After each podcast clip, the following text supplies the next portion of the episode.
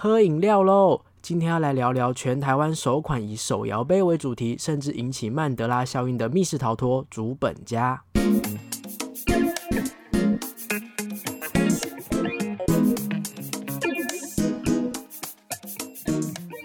嗨，各位大家好，欢迎回到逃脱记录点，我是主持人阿纪，我是老皮。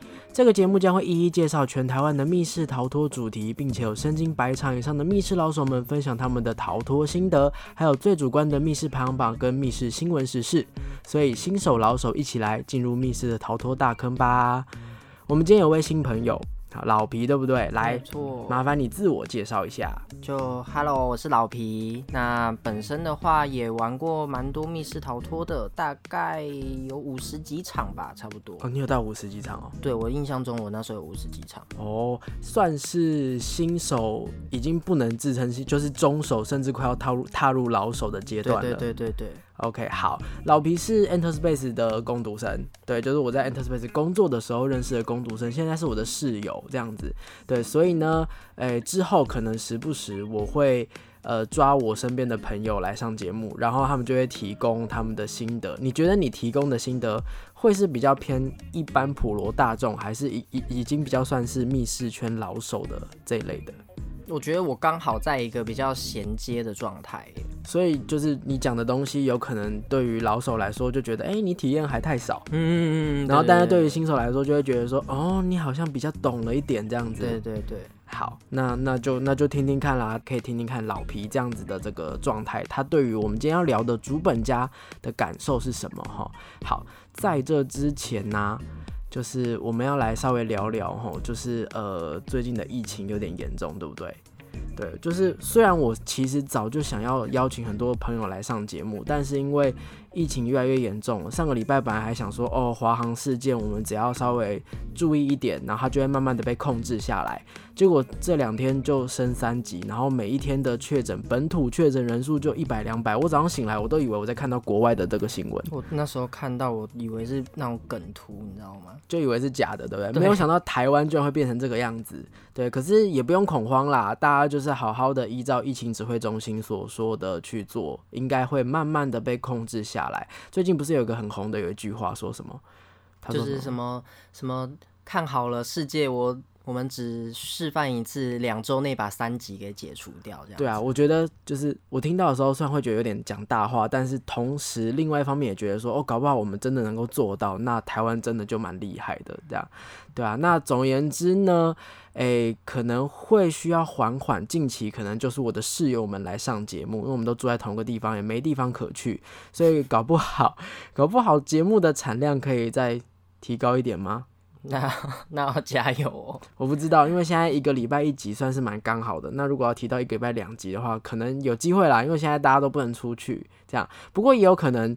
我们还是会被别的事情给拉走，因为没办法玩密室逃脱，没办法去上班。然后呢，很多人就开始揪 A P P 狼人杀 A P P 或者是剧本杀 A P P 这样子，所以有可能会跑去玩狼人杀、剧本杀。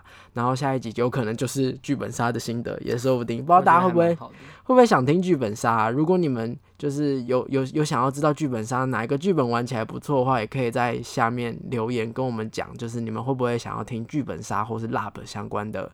心得好，那因为。毕竟我们这边还是一个媒体传播的管道哈，所以呢，我想要尽一下媒体传播的义务哈。有一些关于疫情的东西，我想要尽量提醒大家，可能大家都已经听过很多次了。那我们没关系，我们就再宣导一次。第一个，现在双北都已经升到第三级了，所以没事就是待在家，不要出门了这样子。好，非逼不得已，如果你真的家里完全断粮，你就还是出去啦，戴好口罩就出门没有关系哈。对，但是呢，就是如果你就是只是想要去哪里逛逛啊，就是现在没什么好逛的了。店也都关了，这样子，所以就不要不要出去了，在家里哈，小心小心为上。第二点就是我们现在有一些县市是第三级，可是大部分的县市，哎，是哪一些是第二级？是不是只有双北是第三级？今天好像有。什么基隆、桃园也有升的样子，他们不是准第三级吗？嗯，但是确定只有双北是第三级，已经到第三级了。对对对，因为很多人在升第三级，昨天升第三级的时候，有很多人，包含你的同学，对，不是说你干嘛？你干嘛这个表情？你怎么了？你说，就他们就会想要赶快回家。对，就会回自己的老家这样子。但是这样子的话，其实是有风险的，因为你是搭大众交通，而且你还有可能会把疫情带到可能没有那么危险的城市中，其实是更容易会让疫情散播出去的。嗯，所以其实昨天下午的时候两点多开记者会，那个就有说不要在不同级别的城市当中乱乱搜，就你不要逃回家啦，你逃回家就反而是让你的家乡、你的家人的那个风险更大。对，对，然后而且对，就跟那个大众交通也有关系。你又搭大众交通，中间一定会是大概一两个小时以上的的的的空间密闭在那边这样子，所以你就乖乖的待在家里就好了，对啊。然后最后。哎，不是最后第三点，就是因为毕竟大家第三集也有说到很多城市的那个店家都关了嘛，但是其实民生用品的店家是不会关的，量饭店啊，有一些小吃店啊都还在。所以呢，如果你想要囤货的话，你不要去人挤人的时候去囤啦。如果你靠近发现，哎，这边人现在很多，你就算了，之后再慢慢买。就明天后天，然后口罩戴好一点，消毒、洗手，回到家就立刻换衣服，等等的这些措施都有做好，你再出去，你再买东西。都还来得及，因为毕竟现在大家都说我们的物资是还够的，对，不要大量囤货，买个一个月两个月放在家里要干嘛？对啊？买够吃的就好了。而且现在那个外送平台也蛮。盛行的外送平台还有啦，对啊，外送员自己其实就是他们如果帮你把东西买了，然后放在你家门口，你们不要真的面对面接触的话，搞不好这个反而是你实际上去外面买东西还要更安全的一个做法。对啊，对啊，大家自己考量看看啦，对啊，虽然也有人说外送员也很辛苦，对，但如果真的今天疫情比较严重的话，真的宣呃宣布说连外送平台或是连一些商店。就是量饭店等等的都要到第四级的时候，好像就不能二十四小时开了。哦，对，好像就是要分区分段。到那个时候，我们再改变我们的生活形态，也都还来得及。这样子，我自己其实是觉得蛮有信心的啦。我觉得我们不会到第四第四级了。嗯，对啊，我觉得应该是会慢慢，因为就是这两天新闻有很多的图片都跑出来说，大家都有。没有出门，就是什么车站啊，什么信义区啊，全部都是空城。这样，我觉得依照大家这样子，就是如果坚持下去的话，是不会再更严重的。大家也要对我们自己有信心。好，最后一个就是大家要去下载台湾社交距离 APP。对，就是最近，哎，其实其实最近有很多的那个呃。哪里啊？那个粉丝专业都在办抽奖，对，卫福部本身也有在办抽奖，然后很多的粉丝专业都有在办抽。什么叫做台湾社交距离 APP？就是你把这个 APP 下载之后呢，你开启，那这个 APP 会要求你都要开着蓝牙，那它会自动去侦测别人已经下载这个 APP 的人，他有没有跟确诊者的足迹同步。或者是说他本身是不是他其实就是确诊者这样子？那如果你真的有跟确诊者碰到的话，A P P 会通知你，你就会知道说哦，我可能要采取下一步措施了，可能会去快筛之类的之类的。对，总而言之呢，你把这个东西下载下来，那你随时随地要出去，你都有一个保障，它会记录你，然后还会记录别人，然后会互相通知这样子。现在的话，为什么刚刚说抽奖，就是你只要下载并且开启这个通知，你把这个图片截图到很多的粉丝专业上面，你就可以。参加抽奖，包含 Enter Space 的密室逃脱，还有 Log In 都也有在办抽奖这样子，所以你做一件事情，你可以同时抽很多东西，还蛮划算的。一方面是这样，二方面是它真的能够比较有保障的保护大家，所以很推荐大家赶快去下载。对，那刚刚有提到嘛，这个社交距离 APP 会通知你，如果你跟确诊者，或者是你已经是接触到确诊者的人，他会通知你。那如果你收到通知，你该怎么办呢？也不用太担心，就去疾病管制署的 FB 去看看。对，如果你是确诊者，或是你已经有接触到确诊者的话，今天下午就是今天呃五月十六号下午的记者会，他刚好也有发布两张图，说如果你是确诊者，那你还没有接到通知说你要去住院。那你这中间你该做哪些事？该注意哪些事？那如果你是有接触到确诊者，你要注意的事情可能是另外一坨这样子，那就是不太一样。对，大家可以去看看哦，大概有九点到十点的注意事项。那好好的就是保护自己，然后避免再跟更多人接触，我们才可以阻断这个传播链哦。希望大家都可以好好的保护大家，然后赶快回到疫情之前，我们才可以玩密室。对，好想玩密室哦。很多密室主题都停业了耶，嗯，不是主题啊，工作室整个停业了。自己我们 Enter Space 也是啊，不可能再营业了吧？对啊，就是至少在第三集的这个阶段都没办法再营业了，这样，所以我觉得这一波应该对于密室业来说也是损失惨重。哎，好，回到正题，我们今天要聊的主题是主本家。你什么时候玩主本家的？哦，我应该至少有半年吧。啊，这么久？我就印象中，主本家是去年年初才出的游戏，有这么，所以你你算是很早玩到这款游戏的。嗯，那应该算算早哦，算早，对不对？那你是去年玩的，我是这个礼拜玩的，我是礼拜哎，就全台大停电那一天。对，全台大停电那天，然后我还很紧张，打电话去给笨蛋工作室说：“哎，我们今天晚上玩会会停电吗？”好险，今天就是他们那一区是没有在停电的那个范围区，对，所以他们就是可以正常运作所有的东西。我们来稍微介绍一下这款主题哦。刚刚有提到主本家是二零二零去年年初二月的时候由笨蛋工作室推出的主题。那一直以来呢，笨蛋工作室都是设计六到十人的大型主题。后来在二零一九在新竹设计了两。两款三到六人的主题是侦讯现场跟疯狂追杀，对，这两款是他们第一次设计设计人比较少的主题。对，那后来二零二零年呢，他们第一次在台北推出比较少人的密室，同时呢，这个主本家也是他们工作室的第十五款作品。哦，他们做这么多了。第十五款呢，我也觉得超厉害的。有一个工作室可以这么长青，然后一直不停的推出作品，是非常非常厉害的。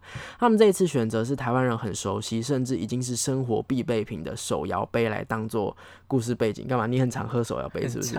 对啊，它已经是必备品了嘛，对不对？好，所以这款主题呢，是由玩家来扮演手摇杯的店员。那既然提到手摇杯这件事情，哈，主本家为什么最一开始在标题我有说这是一个引起曼德拉效应的主题？就是我自己去玩的时候，我一直一直以为我会在这个过程当中去调饮料，然后最后我会喝到这一杯饮料。对，无论是就是我做，我真的有去做食材，做出饮料，或者是哦，我只是用道具做出假的饮料，事后他会端出真的饮料，反正我就觉得我最后会喝到饮料就对了。我那时候也是这样觉得，你那时候也这样觉得？对啊，我那时候玩完以后，我想说，哎，那我的饮料呢？我跟你讲，我就一直在等，我也是，我在那边玩玩玩，然后玩到最后，我以为哎，可能拍完过关照，我会获得一杯饮料，或哪怕至少是饮料的兑换券等等的，对啊都没有。然后我想说，哦，没有，好吧，我就自己在心里面默默想说，哦，那是我搞错了。结果我们同团的另外一个玩家就说，哎，我以为。我等下会喝到饮料，就是他也他也这样子以为，就是大家就开始说，哎，我也是哎，我也以为哎，这样子，大家都以为真的会喝到饮料，但殊不知其实根本从头到尾都没有这个桥段出现，所以以前到现在都没有。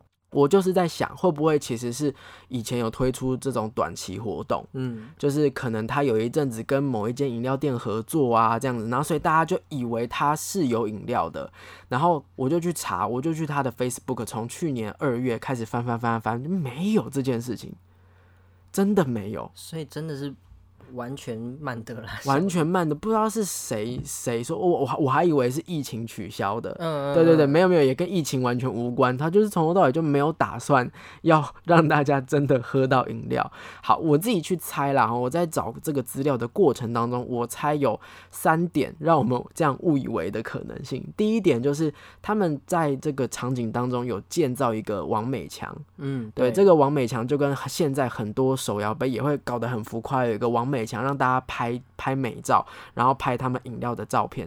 对，那因为他有王美强，那而且游戏过程中也真的会调出一杯饮料，嗯，对，所以大家会拿那个饮料这样子，然后后面背景是王美强自拍。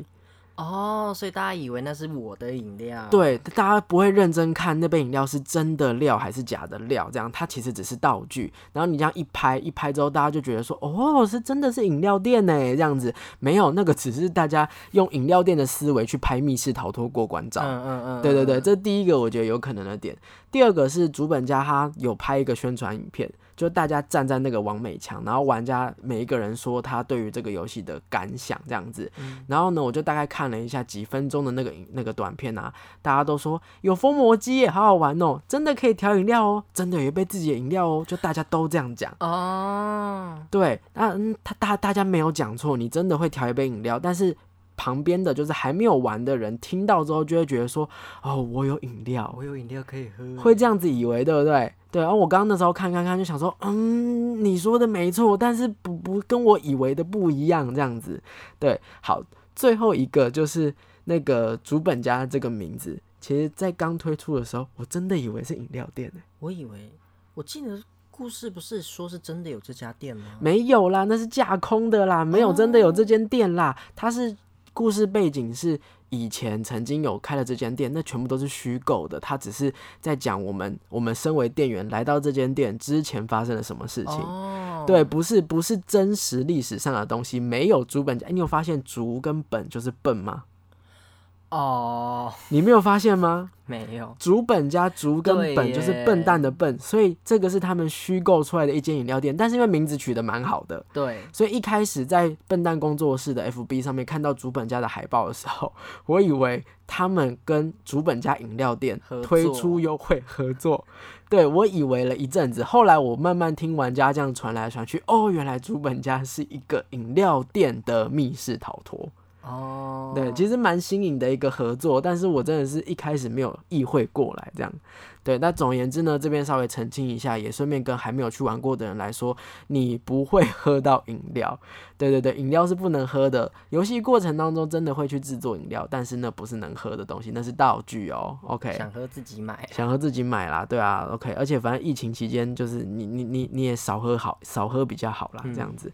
好，那接下来呢，我们要来聊一下我们真正的体验心得了哈。那这个体验心得，我想要简单分成几个几个方向来谈论。对，因为毕竟我去体验的场次跟你去体验场次，我们跟的人是不一样的，是两团。对，那所以可能发生的事情会有点不一样，那感想也会有点不一样。对，所以我们就一段一段来聊。首先，我们来聊故事。对，你觉得你觉得主本家这款主题，它的故事其实是很丰富的哦。一开始我们是一个菜鸟的那个店员这样子，然后我们来到这个地方，然后店长就跟我们讲说：“哎呀，你们今天来应征啊，那店就交给你啦。”然后他就走了，这样我们根本什么也不会，我们就突然被丢下了。对，然后呢，在里面。原本以为我们就是负责内场的事情，就弄一弄弄一弄，发生了很多突发状况。那这边为了不爆雷，我们就不讲后面的突发状况发生了什么事情哦。总而言之呢，发生一些突发状况，然后呢，剧情完全跟原本预想的那个状况急转直下。对，它其实算是一个反转、反转，一直在反转的故事。不知道这样的设计，你觉得你觉得怎么样？我自己，我觉得它的那个反转太太突然了，怎么说？就是一次来一个太大，我会有点衔接不上。因为对我而言，主本家我的想法是一个清新小清新游戏，我就是去当一个店员啊、然后玩完以后就是开开心心出来就好了。嗯结果他那个反转就是一个太突然的东西，嗯就会觉得说怎么好像有点衔接不上啊的那种角色身份转变太快了。哦，我懂，我懂，我懂。因为原本我们就是店员，对对，然后而且就是他他的主题讲的很像是一个经营向的游戏，对对对对对对可是后来我们到里面之后呢，突然要开始查案了。对对对，对，其实这个东西啊，我在去之前我是没有看网络上面的那个故事简介，我也没有。对，但是我后来读了他的故事简介，他是有在里面给出一些端倪的。对，我们来念一下故事简介给大家听哦。好，它的网站上面呢写的是这样子哦，故事发生在一个开业三十年的老店竹本家手作茶。对，这个是他们虚构的茶哈。OK，因为第一代老板陈天福老板的坚持，用最好的食材搭配充满温情的经营模式，让竹本家成为全国饕客争相拜访的手摇名店。但好景不长，在陈天福过世之后，由第二代的三兄弟接手，不但竹本家的生意每况愈下，更传出食安问题，许多受害者扬言提告，甚至要求赔偿。那今日的代班店员就是我们代班店员意外卷入害人的突发事件。身为店员的各位，有办法度过这个危机吗？哦，所以他其实是有写到的。对他有给出这个东西哦，他有讲出，哎、其实我们我们今天除了我们是来当代班店员之外，你可能会碰到三兄弟之间的故事，嗯，可能会有食安问题，可能会有突发害人的突发事件，这一些确实在故事当中我们都有体验到。对，对，可是真的就是没有大家，就是其实我觉得像这样子的故事故事，好像只有主揪会去看。对，他在挑选游戏的时候，他会去研究，然后呢，剩下的他就只会告诉剩下旁边他要揪的伙伴说：“哎，我们几月几号去玩主本家？”那我们就依照我们可能得到的是海报。或者说我们得到的是，哎，它是饮料店，这样去推想。所以其实我跟你一样，我一开始也是保持着它是一个小清新主题，就我们很开心，然后去玩做饮料，然后呢赚钱赚钱，成功成功这样子。对，可是就是你看它后面。接连出现的东西，三兄弟啊，食安问题啊，等等的，或者是可能他跟第一代老板的那个初心经营的那个想法有违背啊，等等的这些东西，会让我们原本觉得小清新的东西沉重下来了。对，好像它其实是一个大事件，对，它好像不是一个很简单的东西。对，所以画风突变，你觉得这个画风突变，你在游戏当中的转变是惊喜还是惊吓？我觉得是。会有一个哈的那个感觉，所以不是加分的东西。我觉得没有加，在我这边没有太加分了。嗯，对，在我这边的话，我虽然有有惊吓，可是我嗯一样有感受到那个画风突变的突兀感。对对，突兀感，但我没有因此就会去扣他的分啦。哦，我我不会扣，我也不会扣哈分，但是他就不会是一个 bonus 这样子。嗯，因为他突然那个转变，让我会有一点就是嗯。合理吗？我怎么突然我就是来打工的？就是我为什么我我一个小小的打工仔，你为什么要这样对我？我打工打一打打一打，怎么突然变到现在这样子是怎么样？OK，好，我其实觉得故事这样子发展，这样设计，就像我刚刚说的，想要做反转，我个人是可以接受。但是搭上另外一件事，我就觉得好像有一点扣分。另外一件事是场景。嗯，好，为什么这样讲呢？因为我觉得啊，主本家的场景，他真的想要去营造出一间饮料店。对，他在后台，他甚至有封膜机、有饮料桶等等的。你真的是到一个饮料店的后台去制作饮料的这个过程，这样子。对，甚至到前台，他还有我们刚刚说的王美强，还有柜台啊等等的这样子。这些东西好像不像是一个游戏会出现的东西。嗯。你会觉得我好像真的走到某个人家的厨房，我好像真的走到某一间饮料店，我在玩游戏，这个这个游戏感好像不见了，很真实，太真实了，这样子好。其实很多主题它会在设计场景上去讲究真实，比方说洛克饭店也是，嗯，对，Enter Space 的洛克饭店，智慧猎人的洛克饭店，它就真的让你到一个饭店房间里面，对。可是像这样子打造真实场景的重点，往往是扮演。对比方说，我们扮演的是饮料店员，我们扮演的是可能去入住的旅客，等等的。那我们在扮演这个件事情的时候，发生了这个职业会发生的事情。比方说，我们就会预期饮料店员可能要去备料啊，备料，或者是跟跟客人拉塞，遇到 OK 怎么办啊？这个是我们去预期饮料店主题的一个心理状态，这样子。对，那但是今天你的这个故事主轴没有放在饮料店店员的扮演，你的场景。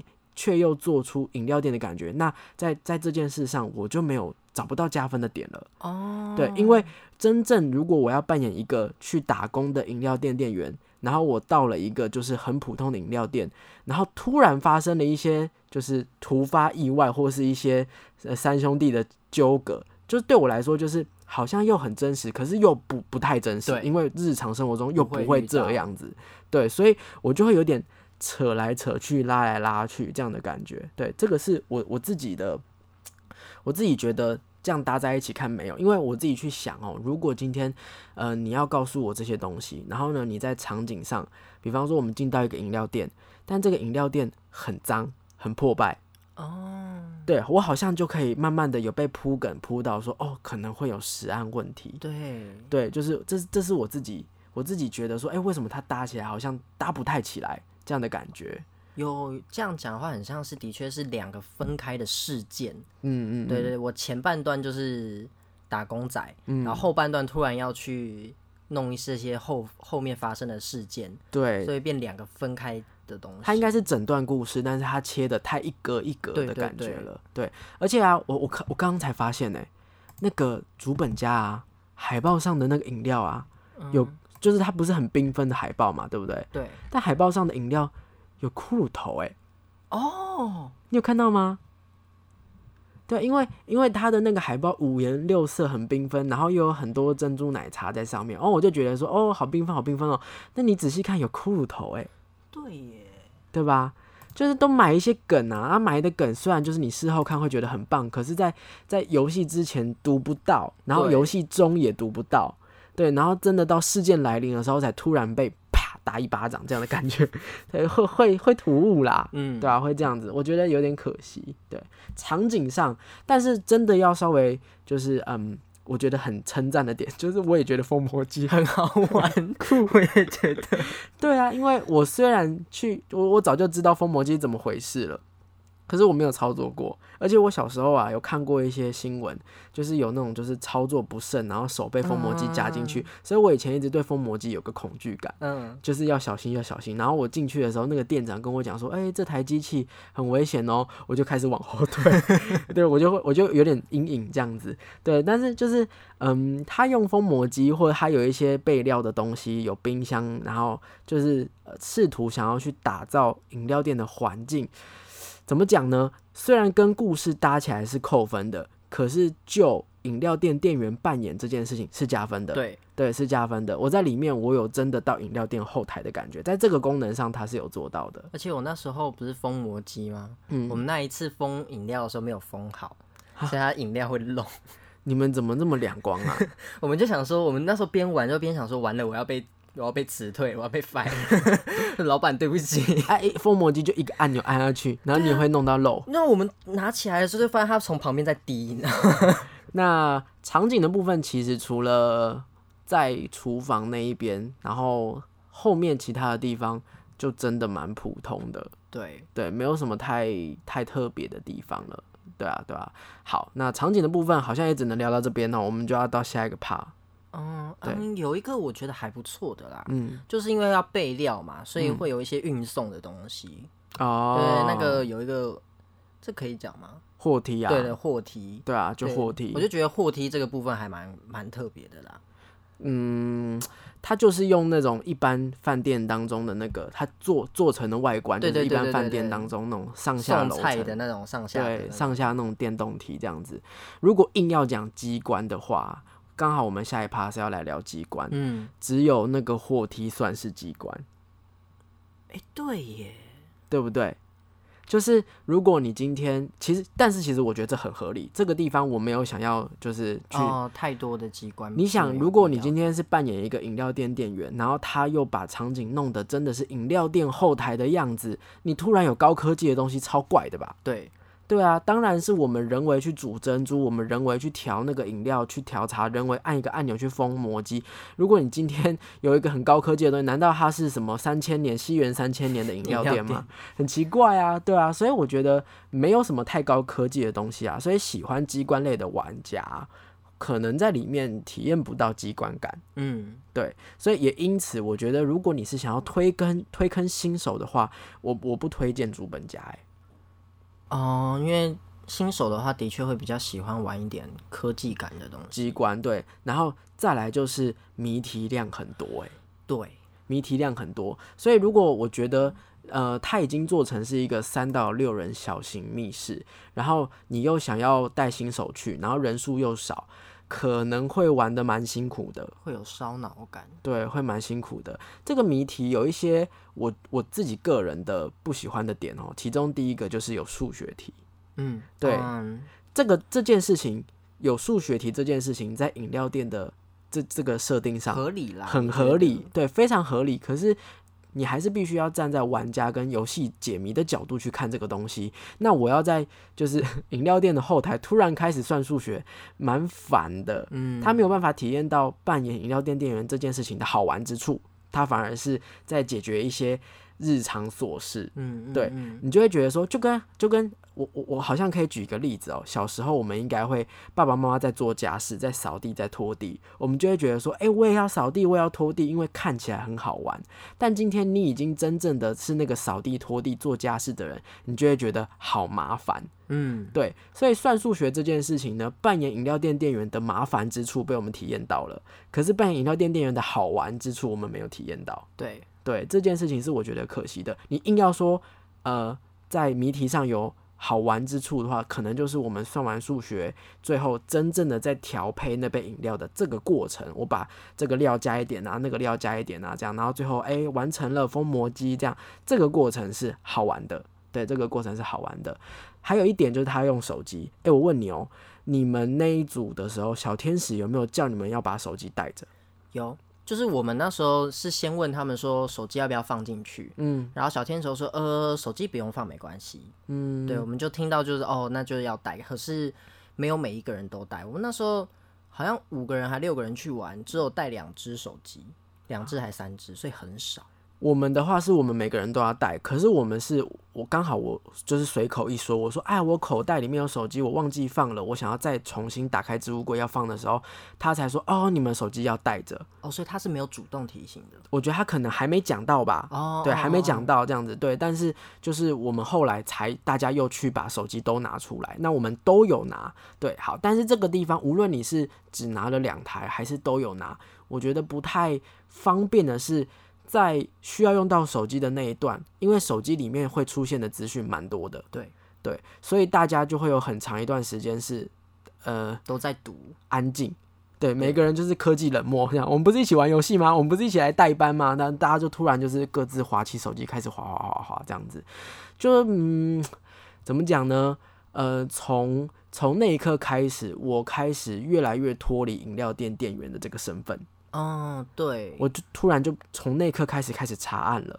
对对，就就就就就嗯，你们那一边如果只有带两只的话，那要怎么玩呢？我们那时候是轮流看，就是可能分两边这样子看，一个人先查，然后查完以后，然后念出来啊，怎么样子的。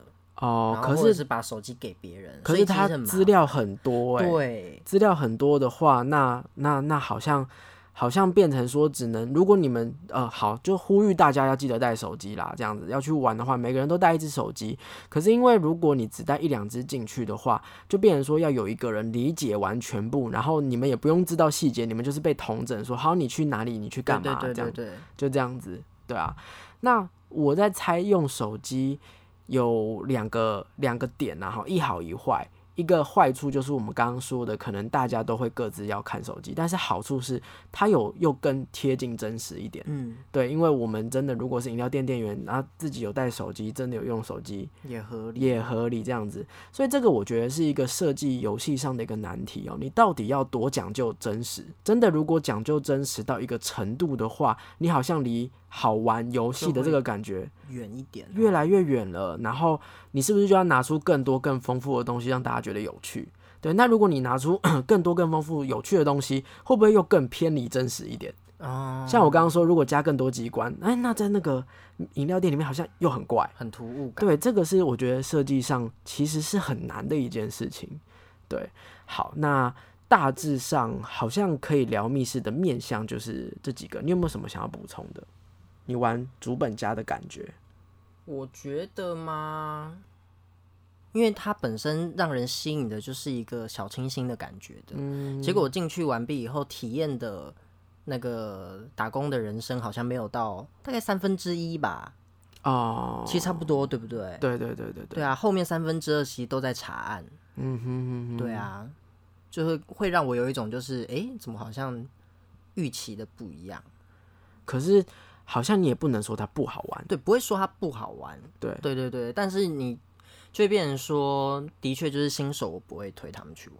好，那如果今天就是呃有好，你现在已经是一个知道这款游戏的话，你会不会推荐你身边最近有游戏荒的人去玩这个游戏？游戏荒的话就可以去玩，就可以去玩这样子。对，假设啦，像今天就是这种清新感话，我就觉得说你可以去玩《鬼灵精怪店》。哦，鬼灵精怪店更更有那个，对，没有错。哎，好像之后可以来聊鬼灵精怪店。对啊，鬼灵精怪店也很好玩啊。嗯，好，那我这边跟你介绍一下哈，我的节目呢，在聊完所有的心得发表完之后，同整会发表一个个人综合分数。啊，对啊，这个个人综合分数就是只有你自己给这个游戏你体验完之后的分数，这样子各自呃取一个我们自己的分数啊，最多几分？呃，零呃一到十分，一到十，一到十分啊，你可以自己想一下你要怎么给分，对，然后我们数三二一，一起给自己的分数哦。好，好，三二一，五点五，哪有点五的啦？好吗？那给五分，好好好，但没关系没关系，你可以五点五，你可以讲一下为什么给五点五吗？因为我觉得有趣，它其实是有趣的，前面是有趣，然后深度也够，然后也有紧张感那些的，嗯哼，是好玩的，对，但是它不会到说就是你一定要赶快去玩，所以我觉得它就是又不到六分那么高啦，嗯的感觉，所以我给它五点五。我自己给五分是因为我刚问你那个问题，就是如果今天有游戏荒的话，推不推荐去玩？我的想法跟你的想法蛮像的，就是如果你真的没游戏可玩，你可以去体验看看。对，可是如果你今天你的待玩清单还有很多的话，你可以先去把你的待玩清单给玩掉。对，稍微晚一点去玩主本家也 OK。嗯，对，这是我的感觉，所以我给五分。然后一样，我觉得就是小清新突然变八点档。对，对八点档的感觉，就是八点档为什么会有八点档的感觉，就是因为它又不是我们日常生活里面会遇到的事情，你就会觉得太戏剧化了。嗯，对，可是他又试图从现实生活出发，对，所以我就觉得说，哦，好好好好好奇怪的感觉，八点档的感觉。不过顺带一提，我有一个觉得不错的地方是它的结尾影片。哦，对你有印象它的结尾影片？你有你没有看到两个版本吗？没有，我们那时候好像只有看一个版本，哎、哦对，只有看一个版本我。们有看两个版本，就是你如果成功了跟失败了，分别后面会发生什么事情？嗯，对，我们都有看到。那我们自己看完两个版本之后，我觉得你认真的把那个结尾影片的文字给看完，它影片其实不是非常酷炫、非常 fancy 的东西，但里面的那个说故事的感觉，它是告诉你说，哎、在我们代班之后，主本家这家饮料店。后来，因为我们怎么样了，所以怎么样了，或是因为我们没有怎么样了，它后来的发展是什么？这样子，后面的故事其实有延伸了整个故事的想象空间。嗯，对，就会觉得说，哎、我们刚刚就是好像真的有参与到这个案件的感觉，所以我觉得这个影片作为一个收尾还蛮棒的。对，所以我这个这边就是会觉得说，哎、这个主题顺畅感吗？嗯，好像普普，但是你要说它嗯不好吗？也不会这样。对，基本上还是推荐大家可以去玩玩看。那不过我这边推荐的是中手吧，哎、大概就像你这样，对对对，我这样子就可以去玩，这样我就你会有挑战性。嗯，对对对对，OK，好，那么接下来呢，会进入一个大暴雷时间。我们刚刚都很努力的在避免不要聊到那个，画对它到底画风突变，突变了什么东西这样子，而且它外面所有露出的，比方说过关照片啊、海报啊，全部都在避这个雷。对，对，我们在拍照的时候，小天使也很努力的不要拍到那个会爆雷的东西。对，所以接下来呢，我们会稍微讨论一下这个画风突变的内容。对，那所以呢，既然它在这个主题当中是一个重要的转捩点，所以呢，好像不能说它是微微爆雷，它是大爆雷。如果你想要逃跑的话呢，请先订阅我们的 YouTube 频道，然后呢，如果还没有玩过的人呢，也可以按赞，然后呢，诶，我我在讲什么？按赞、订阅、分享、开对对对。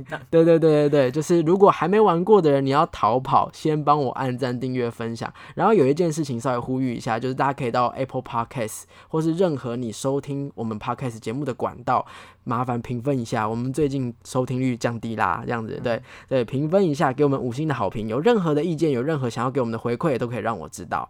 好，那么不想要被大暴雷的，就准备要逃跑喽，准备喽，五、四、三、二。一，好，我手上有一个过关之后小天使给我们的酷卡，诶、其实我觉得这个设计很贴心啊，就是他玩完游戏之后会给你一个设计师想说的话，嗯嗯嗯，对然后拿到，对，然后上面写的东西就是他们到底为什么会选择这样的设计方式，然后他这边有直接提到说，他把整个主本家的游戏，像你刚刚说的，分成三个段落，嗯，对，第一个段落呢是趣味经营，就是我们大家都以为我们会体验到的那个最多的部分。店员最小清新的部分，这样子。所以三分之一是趣味经营，三分之二是案件侦办。在游戏的中期呢，我们那个最大的雷是什么呢？就是我们最终调了一杯饮料，我们交给外场，他卖给客人之后，就是毒死了人。对，居然有人有人死了，这样对，所以就就就就能体验为什么我们刚刚说的小清新突然变八点档，那熊熊无狼戏呀！对啊，我而且我来打一个工，然后突然人死了。哎，他死是多恐怖，你知道吗？我们出去外面，然后那个因为是店那个客人不要这杯饮料，然后店员想说，哎、客人不要，那我就偷偷喝，然后结果这个 这其实也蛮奇怪的，对，店员就偷偷喝，然后店员偷偷喝之后呢，他就自己被那杯饮料毒死，所以我们把我们自己的同事毒死了，对，然后我们出去之后呢，看到地板上真的有一位店员的尸体，他那个画多可怕，那个眼珠整个凸出来，然后完全红红的，然后一大堆伤疤。嗯我想说，哇，这个毒是剧毒哎、史前不是剧毒食安问题。对，是剧毒哎、这样子，对，所以我们那个时候就从内场不能只能在内场，我们就要到饮料店前台去调查了。那这个调查过程当中就会用到手机，他手机呢是要我们去调查刚刚的客人，还有一些相关人物哈，我们就会用到 Line 跟 Instagram。所以为什么刚刚说会有？就是很多资料要看，因为我们必须要认识三兄弟，还有刚刚那个客人，所以等于是四个人的资料要去阅读，而且 Line 的话，你还需要跟跟他们对话，对，对谈这样子，所以就好像就越来越麻烦了。然后最后呢，我们找出到底为什么会有毒，对我们找出这个证据哈。所以呢，在饮料店当中居然有密室啊，对，就是我们刚刚很喜欢的王美强。然后我们解开魔体之后，王美强嗯打打开了一个密室，然后一进去就发现，哦，这一切都是都是被安排好的。对，那个密室啊，里面就是会有那个威胁性，用报纸剪剪贴贴，然后很多大大小小的字威胁你说，哦，你这你知道的太多了，这样等等的。而且重点是我们找到了密室就算了，我们还是被监控的。就我们找到了这一切秘密，其实有人在远端早就发现了。对，所以呢，他把整间饮料店给封锁住了。我们要想办法从饮料店逃出去。那怎么逃出去，我们就被一一样先不讲。好好，对，一样先不讲。这样，总而言之，我们居然接下来就要想办法逃出去了。对，然后就是怎么讲呢？你已经在调完饮料，然后发现自己饮料毒死人，已经诶有尸体画风突变一次了，然后突然在王美强当中突然又有密室，诶又画风突变一次，嗯然后我又被锁在饮料店，突然从来打工变成要逃出饮料店，诶你知道太多了，你要去死了。对对对，所以所以这个就是怎么讲？我觉得有点像是他把这三个部分都切开来了，他变成说哦，第一个有趣的地方切开来，第二个我想要它有一点调查的感觉，第三个想要让大家逃出有紧张的感觉。他先定位这三个阶段要做到的事情，可是阶段跟阶段之间的连接对，可能没有想好，可能是后面去补的。对，所以我觉得这个是我觉得比较可惜的地方。那再来还有一点就是，我们刚刚有说我们要一直去阅读很多东西，整段游戏其实阅读说明书的机会是很就一直在读。它的说明书用很多不同的面向去呈现，比方说一开始我们是什么都不懂的员工，我们怎么做饮料我们不会啊，所以有店长留下来的语音说明，我们要听哦语音说明哦怎么煮怎么煮哦好去煮去煮这样子。然后呢再来呢，我们联络做到了，就我们我们用 Instagram 跟 Line，然后看到了这些人物吼，其中有一个是正义使者，那我们就要。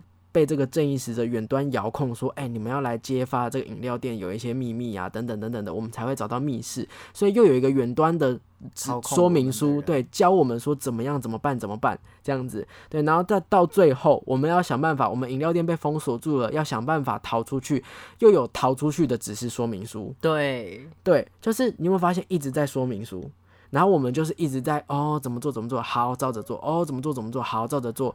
这件事情又我我不知道，我不知道就是要一直被控制啊，要照着走的感觉。对，所以这个部分我觉得有点可惜啦，对啊，整体而言，我觉得这是一个，这是一个如果再去微调会更棒的游戏。嗯，对我很，我很，就是我觉得手摇杯是一个很新颖的概念，而且它对呃台湾人来说是一个很强大的吸引力。它有个连结感吧？说的也是没错啊，你知道国外很多人认识台湾是从手摇杯认识的，对啊，所以有一些人，台湾人也把手摇杯当成是一个值得骄傲的地方。那以这个东西为主题去设计一款台湾人的密室逃脱，这个是他们一开始就希望的。笨蛋工作室的前期的这个发想，我觉得做得很棒，但中间就一直有一些小可惜、小可惜的部分。对，就好希望他们去调整过后，让它变成一个可以冲到七分八分的游戏。嗯，对啊，它有那个潜力的感觉。嗯，没有错。好，那以上是我这边自己对于主本家的逃脱心得，你有没有什么想讲的呢？我的话，如果想要去玩那个小清新的话，去玩鬼灵精怪 店。你怎么在你怎么在我们介绍主本家 去讲鬼灵精怪店？因为我刚刚突然想到一个事情，嗯主本家它的游戏时间是，四十五分钟，你看四十五分钟，它要放这么多东西耶，他切了三段啊，啊三大段。所以它其实我觉得它要么就是时间变长，然后再把它补足一点，然后让它的中间连贯性比较有。要不然的话，就是他要懂得去，可能可他不可能拿掉啦。我觉得最好是让他时间变长，嗯，对，因为我觉得他一次塞太多东西，我会一直被灌知识的感觉。其实我觉得也还可以啦。趣味经营、案件侦办、危机逃脱，如果他围绕在饮料店的扮扮演这件事情上，我觉得也不错啊。我乱讲哦，哈，我只是脑补乱讲。假设今天我们是饮料店店员，但是我们是别家饮料店派来的啊间谍来搞乱的，对，所以一开始我们还是可以想办法经营嘛，但是我们中间要可能收集这间饮料店到底是怎么，然后案件侦办可能就是我们的老板告诉我们要怎么偷秘方啊，嗯最后到密室偷到那个祖传秘方。你有看过《美味蟹堡》吗？对，就偷到这个祖传秘方之后呢，啊，想办法在现实被发现了，想办法现实 是不是很完整？对，我觉得这样很好玩。全部都围绕在你是饮料店店员，但是你你你是别家竞争对手，对对对这样对对对对啊。OK，嗯这个是我的一个脑补啦，但是我相信一定有很多玩家的想法跟，就是他本来就觉得现在这样的设计是 OK 的，嗯对，所以我们的想法就是仅供大家参考参考喽。对，OK，录节目好不好玩？哎、我觉得还蛮酷的。还蛮酷的，对不对、嗯 o k 好，所以如果之后啊，大家喜欢我们就是像这样子两个人的方式，一边聊天一边录节目的话，也可以在影片 YouTube 下方跟我们讲，或者是在 IG 也可以留言给我们这样子。对，OK，那以上就是今天主本家的逃脱心得啦。喜欢我们的话，欢迎在 YouTube 下方留下心得，也别忘了订阅我们的频道。那我们就下一集再见啦，拜拜拜